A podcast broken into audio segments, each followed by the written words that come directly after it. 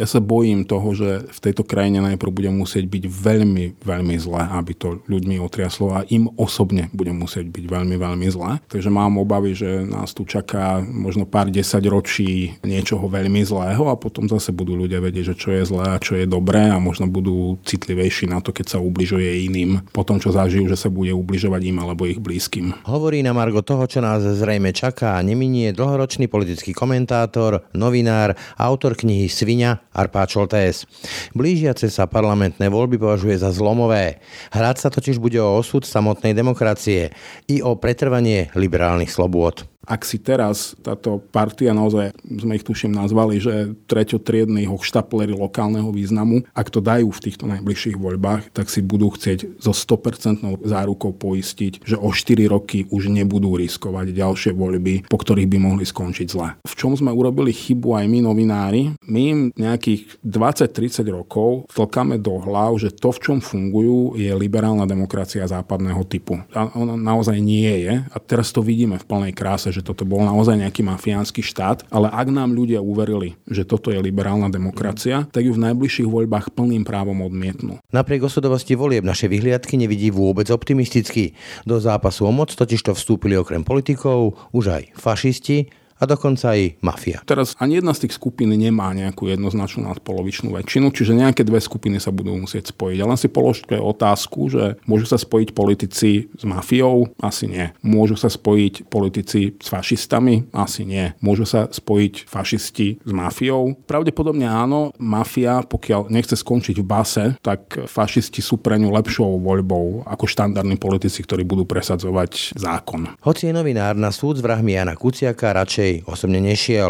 Obával sa totiž, že by sa pri pohľade na Mariána Kočnera nedokázalo vládnuť. Ja som bol tiež medzi tými, ktorí hovorili, že Kočner je veľmi nepravdepodobný páchateľ, lebo keď chcem niekoho zabiť, tak sa mu nebudem vopred vyhrážať. Potom, ako sa objavovali dôkazy, fakty, ako sa celá tá kauza vyvíjala, ako sme sa možno dozvedali viac o Mariánovi Kočnerovi a o nejakom širšom kontexte, tak som začal skôr rozmýšľať, že či toto preňho už nebola rutina. Jeho román Svinia je síce čírou fikciou, no napriek k tomu sa čoraz viac nápadne podobá na novinové titulky reflektujúce slovenský marazmus uplynulých mesiacov.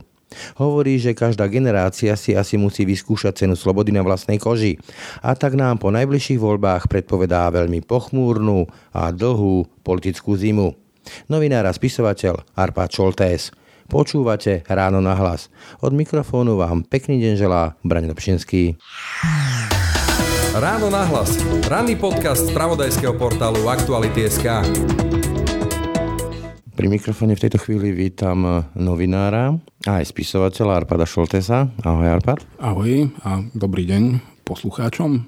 Aktuálne ide do kín film Sviňa podľa tvojho románu Sviňa, ktorý končí vraždou novinára.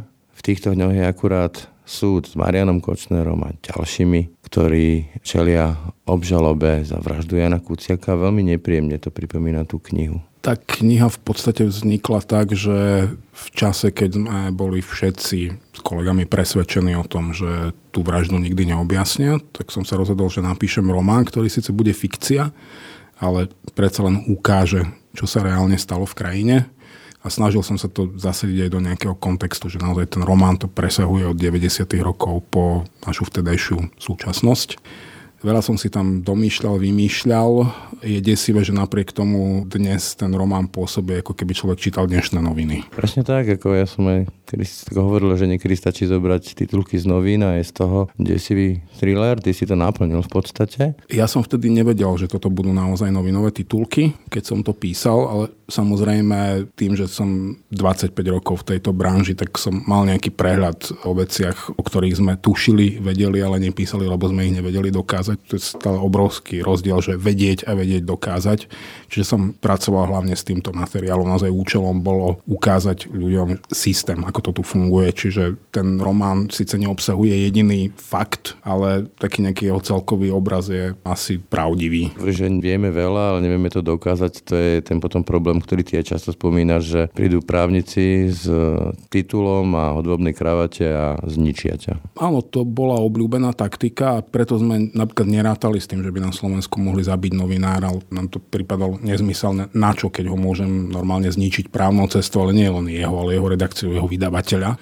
Do nejakej miery je to v podstate správne, lebo veď aj my sme ľudia, mýlime sa, vieme uletieť, čiže keby sme neboli pod nejakou zákonnou kontrolou a mohli by sme si voľne vymýšľať, asi by to bol opačný extrém, ktorý by tiež nebol dobrý, ale dnes je, a to nie je len slovenský trend, toto je známe naozaj aj v Spojených štátoch kdekoľvek, že žalujú médiá dokonca aj v prípade, keď tí, ktorí žalujú, vedia, že nemajú šancu vyhrať, ale vedia, že tie redakcie to stojí čas, peniaze, energiu a dokážu ich tým úplne unaviť a vyšť a prinútiť k tomu, aby si zaviedli nejaký systém autocenzúry, že o tomto človeku radšej nebudem písať, aj keď viem, že mám overené fakty, lebo sa mi s ním nechce vláčiť po súdoch. A toto funguje aj na Slovensku, veď to sme videli, ako dokázal Štefan Harabin vyhrávať na slovenských súdoch prípady, o ktorých by bol každý príčetný šéfredaktor v okamihu uverejnenia presvedčený, že to nemôže prehrať. Vrátim sa k tomu, že aktuálne teda máme na stole súd s potenciálnymi vrahmi a objednávateľmi vraždy Jana Kuciaka. Aká je tvoja emócia, keď vidíš tam sedieť Mariána Kočnera, Alenu Zsuzsovú a počúvať tie detaily, ako bol Janko zavraždený? Ja som sa dlho rozhodoval, či sa akreditovať na proces, lebo investigatívne centrum Jana Kuciaka z podstaty veci nebude denne pokrývať aktuálne spravodajstvo, je tam limitovaný počet miest, tak som si povedal, že nepôjdem si tam sadnúť z nejakej ľudskej zvedavosti a zabrať miesto kolegovi, ktorý o tom musí informovať. A keď som počúval, pozeral, čo sa tam dialo, tak som bol veľmi rád, že som tam nebol, lebo neviem si predstaviť, ako by som sa dokázal ovládnuť, ako u mňa to bol obrovský hnev. A napokon my dnes už môžeme hovoriť, že je to proces s vrahom, pretože ten, kto strieľal, sa už priznal. Otázkou je, kto si to objednal. A tam je to veľká otázka. Končí to u Mariána Kočnera, alebo to ide ďalej? Ja si osobne nemyslím, že Marián Kočner je typ človeka, ktorý ak si tú vraždu objednal, že by si na to šiel pýtať od niekoho súhlas alebo že by od niekoho prijímal príkazy. Napokon počuli sme, ako sa rozprával s generálnym prokurátorom, ako kto ešte môže dať príkaz človeku, ktorý sa takto rozpráva s generálnym prokurátorom. Neviem, či sa vopred niekomu pochválil, že plánuje niečo podobné urobiť, ale zase kto by ho bral vážne. Ja som hovoril off record s viacerými ľuďmi, ktorí Kočnera poznali zblízka a práve tým ľuďom, ktorí ho poznali dobre, trvalo veľmi dlho uveriť, že by to mohol byť naozaj on, lebo ho jednoducho nepovažovali za ten typ človeka, ktorý sa uchýli k vražde. Jednoducho mal iný spôsob fungovania. Čiže aj keď vieme o tej es em eske Jaroslavovi Haščákovi, neviem, či by som ja na Haščákovom mieste zobral Kočnera vážne v takejto situácii. A aj keby som ho zobral vážne, čo by som s tým urobil a čo by som s tým dokázal urobiť. Čiže ja si nemyslím, že za tým je ešte niekto iný, ale aj keby bol. Už len dokázať prepojenie Mariána Kočnera s tou vraždou je podľa mňa správneho hľadiska, že nočná mora, lebo je to dlhé reťazenie nepriamých dôkazov a teraz si predstavme, že niekto by bol ešte za tým. To je podľa mňa právne nedokázateľné. Či z tvojho pohľadu je možné, že nakoniec toho Marián Kočner vyviazne? No nejaký súdny proces nemá vopred istý výsledok a špeciálne v tomto prípade by som chcel mať istotu, že ak ho odsúdia, že to bude na základe veľmi pevných dôkazov a že v tej base je nie človek, o ktorom sme my presvedčení, že to urobil, ale ten, kto to naozaj urobil. Lebo treba povedať jedno, že nikto z nás nie je objektívny. Jano bol náš kolega, mnohí sme ho poznali osobne, dlho, sme hrozne nahnevaní. Marián Kočner roky útočil na médiá, na niektorých z nás aj osobne, čiže máme veľa dôvodov ho naozaj nenávidieť a dopriať mu do živote. To znamená, že nie sme objektívni. Nechceš lynč? Nie, nechcem lynč, chcem spravodlivý proces. Si pamätám, že keď sa to vtedy stalo, tak sa to riešilo samozrejme medzi novinármi a nikto nebol vlastne schopný uveriť, že niekto je tak hlúpy a šialený, že najprv sa niekomu vyhráža a potom si to objedná a potom ešte keď vyplávalo na povrch, že sa to urobilo tak vyslovene, že školotočarsky, amatérsky. Teba to šokovalo? Určite, vtedy ma to šokovalo. Ja som bol tiež medzi tými, ktorí hovorili, že Kočner je veľmi nepravdepodobný páchateľ, lebo keď chcem niekoho zabiť, tak sa mu nebudem vopred vyhrážať a nebudem na seba pútať pozornosť. Potom, ako sa objavovali dôkazy, fakty, ako sa celá tá kauza vyvíjala, ako sme sa možno dozvedali viac o Mariánovi Kočnerovi a o nejakom širšom kontexte, tak som začal skôr rozmýšľať, či toto pre neho už nebola rutina. Ty si aktuálne v tíme, ktorý rieši Kočnerové archívy, nazvime to takto pracovne. Môžeme očakávať, že do volieb sa ešte vyplavia nejaké zásadné odhalenia a prepojenia Mariána Kočnera s nejakým pozadím? A my to voláme Kočnerova knižnica. Bolo to pôvodne nejakých sedemdesiat terabajtov dát. Sú tam vlastne všetky elektronické dáta, ktoré zaistila polícia v priebehu vyšetrovania vraždy. Ja si myslím, že tam bude veľa zaujímavých materiálov. Nejaké sa už objavujú, práve sa spracovávajú, overujú, zasadzujú sa do nejakého širšieho kontextu. Účelom ale teraz nie je, že vyprodukovať jeden škandál denne do volieb, ale naozaj dôkladne analyzovať fakty. A nepriestrelne dať verejnosti nejaké informácie. A hlavne ich dať v nejakom kontexte, aby to nešlo po povrchu, aby, aby sme naozaj ukazovali podstatu toho diania. Ja si myslím, že tam ešte nájdeme veľa vecí. Napokon spolupracuje tam osem redakcií a ďalšie dva kvázi novinárske subjekty. Je tam ešte nadácia Zastavme korupciu a investigatívne centrum Jana Kuciaka. Pri takejto spolupráci sa dajú tie dáta podľa mňa prejsť relatívne rýchlo, aj keď relatívne rýchlo v tomto prípade znamená mesiace. A verím tomu, že tam ešte objavíme rôzne veci, ktoré sa ale nemusia týkať len Mariána Kočnera. Oni sa môžu týkať naozaj obrovského množstva rôznych vplyvných ľudí, ktorí s ním niekedy nejakou formou prišli do kontaktu. No zatiaľ napríklad, keď sa pozerám na tú trému, tak sú tam prokurátori, sudcovia, ale v princípe to neukazuje nejakú takú obrovskú chobotnicu a ako by tam chýbali nejaké také kocky z lega alebo z pucle kľúčových vplyvných ľudí, o ktorých my obdva vieme, že v tejto krajine stáli umiešačky, nazvime to takto.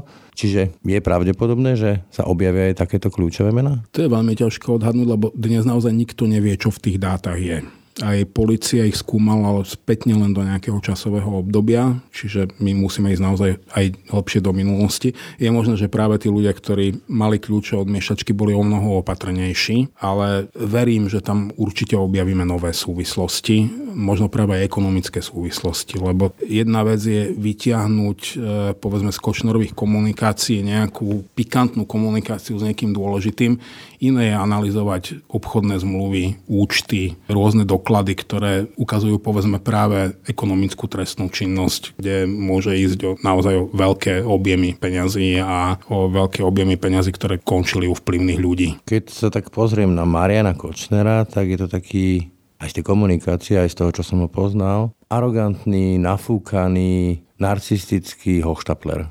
Nepochybne šikovný v tom, ako všelijako si zabezpečiť príjmy, ale lokálny hochštapler takej tej tretej cenovej skupiny. A napriek tomu, ako sa ukazuje, tu tvrdil muziku zásadným spôsobom. Čo to vypovedá o krajine, že človek ako Marián Kočner mal také páky, aké mal? Spomínal si napríklad na generálneho prokurátora.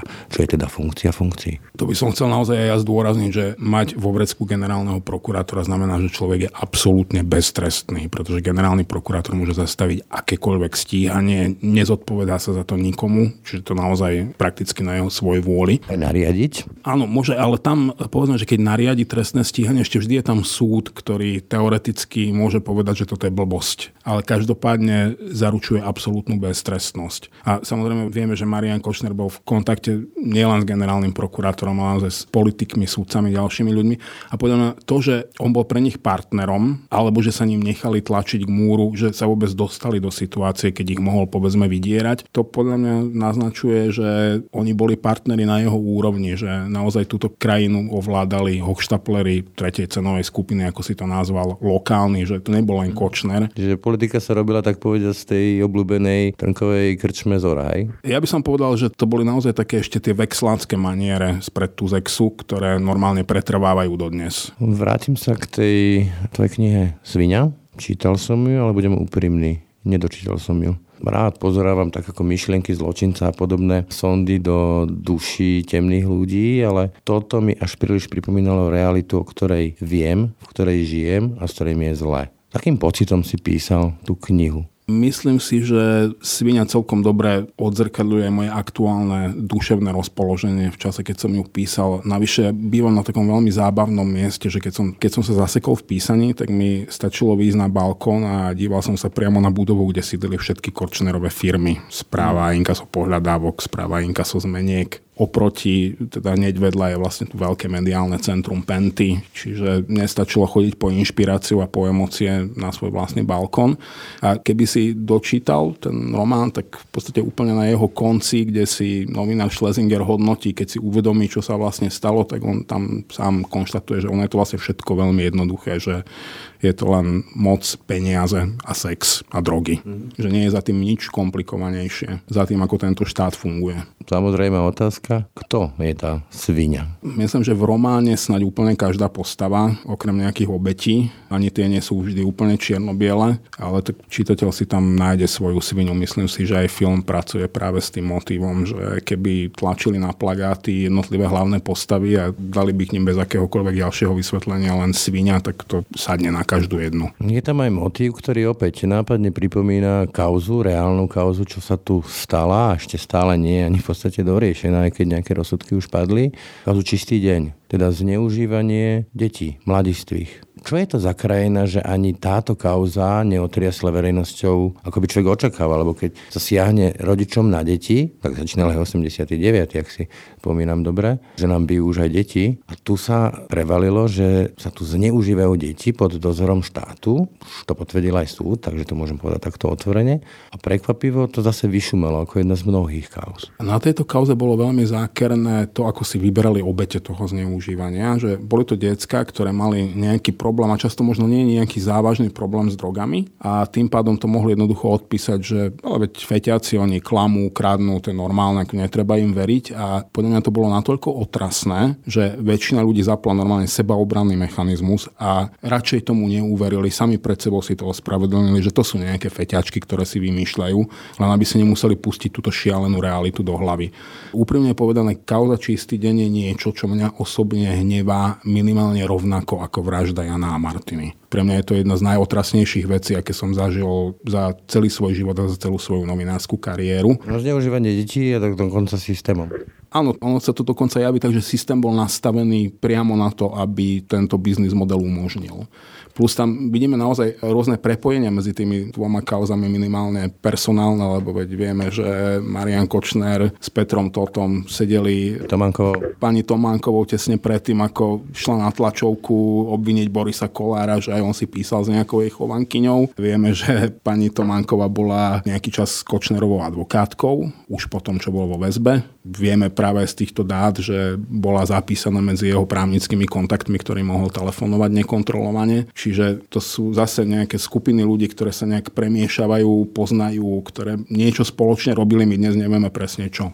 Preto som túto kauzu nejakým spôsobom zapojil aj do románu. Ako zdôrazňujem, je to fikcia, nie faktografia, ale mne to tam tak akože logicky do seba zapadlo. To si práve kladiem otázku, že to sú aj, ako novinár to vidím pri čítanosti a sledovanosti, sex, deti, drogy, proste to predáva, to ľudí zaujíma. A napriek tomu, keď sa reálne prevalia takéto kauzy, tak to tými ľuďmi neodrasie. Čo ešte sa musí stať v tejto krajine, aby to tými ľuďmi reálne otriaslo? Ja sa bojím toho, že v tejto krajine najprv bude musieť byť veľmi, veľmi zle, aby to ľuďmi otriaslo a im osobne bude musieť byť veľmi, veľmi zle. A v tomto okamihu to naozaj vyzerá tak, že volič nevie, čo chce, ale nedá si pokoj, kým to nedostane. Takže mám obavy, že nás tu čaká možno pár desaťročí niečoho veľmi zlého a potom zase budú ľudia vedieť, že čo je zlé a čo je dobré a možno budú citlivejší na to, keď sa ubližuje iným. Potom, čo zažijú, že sa bude ubližovať im alebo ich blízkym. Takže v svojom prípade to vidíš tak, že sa naplní to porekadlo, myslím dvadsiateho deviateho februára, že marec poberaj sa starec, keďže ty veštíš aj na tých svojich facebookových statusoch, že éra liberálnej demokracie a tých slobod, ktoré poznáme a užívame si ich, končí. Ja neveštím, nemám kryštálovú guľu a neviem, či to tak bude, len momentálne ten prevažujúci trend smeruje k tomu. Napríklad vieme, že naozaj veľmi veľa ľudí je odhodlaných voliť es en es a Mariána Kotlebu, mysliať si, že to je nejaká forma zmeny, neuvedomujú si, že tým volia vlastne práve ten systém, ktorý je tu dnes, ale že na tretiu umocnený bez akýchkoľvek povedzme, že demokratických pravidiel a ako náhle tu inštalujú takýto systém moci, tak ďalšie voľby, ako ich dnes poznáme, určite nebudú, že ten stav bude zakonzervovaný na dlho. Čiže ty to vidíš ako spojenectvo, myslím Kotlebu a súčasné vládne strany? No, ja si myslím, že ono bude nevyhnutné, lebo keď to veľmi hrubo zjednodušíme, tak v tomto okamihu v týchto voľbách kandidujú ako keby že tri subjekty. Mafia, fašisti a politici. Už tí politici, akí sú, takí sú, majú naozaj veľmi rôzne kvality, neviem, od Kisku po Matoviča. Tak povedz, vedie s príborom. Sú to politici. A teraz ani jedna z tých skupín nemá nejakú jednoznačnú nadpolovičnú väčšinu, čiže nejaké dve skupiny sa budú musieť spojiť. Ale si položte otázku, že môžu sa spojiť politici s mafiou? Asi nie. Môžu sa spojiť politici s fašistami? Asi nie. Môžu sa spojiť fašisti s mafiou? Respektíve mafia s fašistami. To už bolo. Pravdepodobne áno, jednak vieme z histórie, že to takto funguje, že gangstri a fašisti k sebe niekedy majú veľmi ďaleko, niekedy nie. A hlavne mafia, pokiaľ nechce skončiť v base, tak fašisti sú pre ňu lepšou voľbou ako, ako štandardní politici, ktorí budú presadzovať zákon. No napokon ono to tu bolo, ak si spomínam na kauzu Únos, tak tam tiež figurovalo ako štátna moc, tak podsvetie. Áno, Mečiarová vláda bola naozaj že organické prerastenie štátu s podsvetím, pričom ešte paradoxne štát to podsvetie naozaj že vypiplal a vybudoval a potom sa ním nechal pohltiť. Bol to ale o mnoho primitívnejší systém. A ja si myslím, že v dlhodobom horizonte fašisti mafiu zlikvidujú, pretože naozaj oni budú mať licenciu na násilie a nepripustia, teda nebudú sa o to násilie s nikým deliť. Čiže v dlhodobom horizonte je to ešte aj o tej mafie krátkozrake, ale v tomto okamihu to vidím tak, že ak sa nezlomí nejakým zázrakom súčasný trend, tak nás čaká pár veľmi zaujímavých desaťročí. Pár z veľmi zaujímavých desaťročí niečoho ako neliberálna demokracia, teda vrátime sa do nejakých čo viem, že sedemdesiatych rokov, takej tej éry normalizácie, stagnácie a to, že sa ľudia stiahnu do ulic a alibisticky nebudú nič vidieť, nič počuť. Áno, napokon my si to obaja pamätáme, povedzme sedemdesiate roky z nášho detstva, sme rovnako starí, ja som šesťdesiatdeviatka ročník, čiže naozaj vtedy som prežíval svoje detstvo a moja rodina bola tou normalizáciou postihnutá. A ten mechanizmus je veľmi jednoduchý. To nie je žiadna veľká dráma, že fakľové pochody a nebudú žiadne monster procesy a nebudú tu ľudí zatvárať na doživote, posielať do gulagov. To je hlúposť. Prečo by to robili? Ako normálne okopírujú systém, ktorý je úplne funkčný v Rusku. Dajú svojim holohlavým úderkám, im povedia, povedzme na mesiac, že chlapci, lovecká sezóna, môžete si robiť, čo chcete v uliciach. Bude otázka, koho stretnú ako prvého, v podstate niekde dobodajú, dobijú nejakých pár exponovaných ľudí, ktorí sú verejne známi. Potom sa nejaký minister vnútra postaví pred kamery a povie, že ja toto samozrejme odsudzujem, ako je to nesprávne, ale musíte pochopiť, že ľud je veľmi nahnevaný na zradcov tohto národa a tí zradcovia si tento hnev privolali na vlastné hlavy sami a polícia nemôže byť všade, my sme voči tomu bezmocní. Čím tomu dajú zelenú, no a ostatní samozrejme buď sa zľaknú a budú držať hubu a krok, respektíve väčšina proste bude držať hubu a krok, pretože bude chcieť prežiť. Niektorí utečú, ale zbavia sa ich. A tým pádom síce o štyri roky budú normálne riadne parlamentné voľby, ale už v nich nikto príčetný kandidovať nebude, lebo nebude chcieť riskovať, že sa mu stane niečo zlé niekde na ulici, čo polícia nikdy nevyšetrí. Vieme, že takto to funguje reálne, nie tak ďaleko od nás. No, ja si spomínam dva také príklady, ktoré mňa dosť otriasli, ako v Maďarsku vylepovali nálepky na en gé ó organizácie, také tie asociácie na Židov, a v Poľsku zase zavádzali zóny bez el bé gé té a skončilo to povedzme v Poľsku vraždou gdanského primátora. Nie... Toto myslíš, že príde aj sem? S niečím takým by som rátal, len to bude o mnoho rýchlejší proces a bude to trochu rozsiahlejšie a trochu spektakulárnejšie. Pretože naozaj, ak si teraz táto partia, naozaj sme ich tuším nazvali, že treťotriedny hochštapleri lokálneho významu, ak to dajú v týchto najbližších voľbách, tak si budú chcieť so sto percent zárukou poistiť, že o štyri roky už nebudú riskovať ďalšie voľby, po ktorých by mohli skončiť zle. Ty si myslíš reálne, že ľudia si naozaj nechajú vziať tie slobody, ktoré majú a ktoré nikdy nemali pred tým osemdesiatdeviatym? osemdesiaty deviaty bol veľmi dávno pre väčšinu ľudí. Oni súčasný stav považujú za samozrejmý a nie za dobrý. A do istej miery majú pravdu, lebo v čom sme urobili chybu aj my novinári. Ja sám zase možno, že niektoré veci som hrubo podcenil a my im nejakých dvadsať tridsať rokov vtlkáme do hlav, že to, v čom fungujú, je liberálna demokracia západného typu. A ona naozaj nie je. A teraz to vidíme v plnej kráse, že toto bol naozaj nejaký mafiánsky štát. Ale ak nám ľudia uverili, že toto je liberálna demokracia, tak ju v najbližších voľbách plným právom odmietnú. A a najpresvedčivejší spôsob, akým odmietnúť to, v čom žijú teraz, ak to považujú za liberálnu demokraciu, je voliť práve Kotlebu. Dokonca viem o prípadoch ľudí, ktorí sa rozhodujú, že či budú voliť pé es Spolu alebo Kotlebu, lebo oni, oni v tom nevidia nejaký principiálny rozdiel. Oboje pre nich predstavuje, že zmenu súčasného systému, ale ten Kotleba predstavuje takú radikálnejšiu zmenu súčasného systému, takže sú viac naklonení k nemu. Myslíš, že sú ľudia až tak hlúpi, že naozaj nevidia za roh, čo ich čaká? Takýmto spôsobom rozmýšľajú dokonca aj veľmi inteligentní, vzdelaní ľudia. Ja si myslím, že toto nie je otázka inteligencie, ale nejakých skôr emócií, nejakej frustrácie, sklamania. Mňa strašne zaujali slova Mariusa Kopčaja, ktorý hovorí, že že to už není ani povedzme o nejakých voľbách racionálnych, ale že keby prichádzala nejaká éra fascinácie zlom. Ja by som ani nesúhlasil, že to úplne fascinácia zlom. Samozrejme, ľudia chcú pomstu. Ľudia väčšinou nechcú spravodlivý proces, ale lynč. To je súčasťou našej evolučnej výbavy a je úlohou civilizovaného štátu proti tomu bojovať a nejakým spôsobom tých ľudí edukovať, že niekedy treba naozaj vypnúť emócie, lebo však racionalita nie je prirodzená, ona je kontraintuitívna v podstate. Ale hlavne ja by som nechcel týchto ľudí naozaj označovať za nejakých hlupákov. Ako jedna vec, my obaja sa živíme tým, že sledujeme to, čo sa deje okolo nás v spoločnosti a venujeme tomu, že veľa, veľa hodín denne.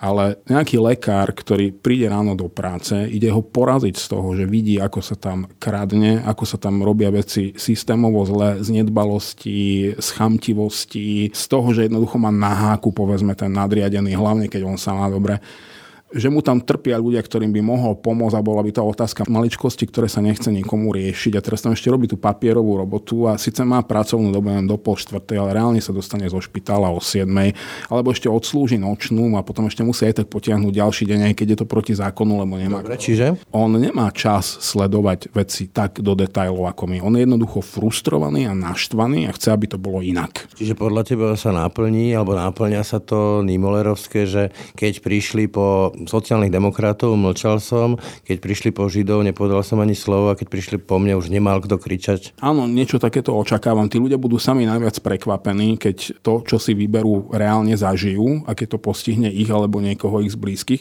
On si v tom okamihu uvedomie, že toto sme nechceli a toto je zlé a už bude neskoro. Ja verím, osobne verím hodnotám liberálnej demokracie alebo demokracie a právneho štátu, aby som to preložil bez toho slovečka liberálny. Dnes už je to skoro nadávka.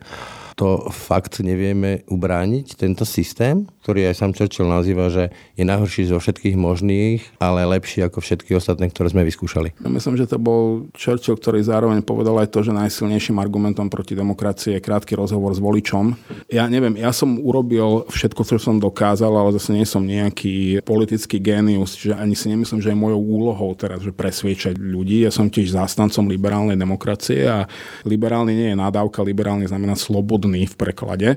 Čiže pokiaľ sa niekto chce dobrovoľne vzdať svojej vlastnej slobody a bude za to hlasovať, tak ja si myslím, že neexistuje spôsob, ako mu v tom zabrániť. Možno sme naozaj dospeli do bodu, keď si veľa ľudí myslí, že sloboda je im skôr na obťaž. A naozaj toto nie je doména jednoduchých, nevzdelaných ľudí s nízkym intelektom. Budeme prekvapení, koľko je právnikov, učiteľov, lekárov, ktorí budú hlasovať za to isté. Čiže podľa teba si každá generácia, tak povediať, na vlastnej koži musí odskúšať tú cenu slobody? Áno, moja taká súkromná teória alebo predstava je, že jednoducho zomierajú poslední ľudia, ktorí si pamätajú nie že druhú svetovú vojnu, ale jej priame dôsledky. Komunistický režim je dnes dejepis pre mladých ľudí. Niekto, kto má menej ako tridsať, s ním už neprišiel vôbec do žiadneho styku. Je to len z rozprávania, je to pre neho sci-fi. Moje deti nie sú schopné uveriť, keď im rozprávam o kadrových spisoch alebo o tom, že na hraniciach prehliadali. Áno, naozaj, je to pre nich sci-fi, je to pre nich dejepis, nevedia si to predstaviť, nemajú s tým osobnú skúsenosť a myslia si, že to, v čom žijú teraz, je zlé. A chcú to vymeniť za niečo iné. A nebude si predstaviť, že príde niečo horšie? Nie, oni majú pocit, že toto je najhoršie, v čom by sa mohli ocitnúť, lebo len s týmto majú priamu osobnú skúsenosť. Čiže si vyberú niečo, čo my si ešte pamätáme a vieme, a keď si to človek racionálne zhodnotí, tak vie, že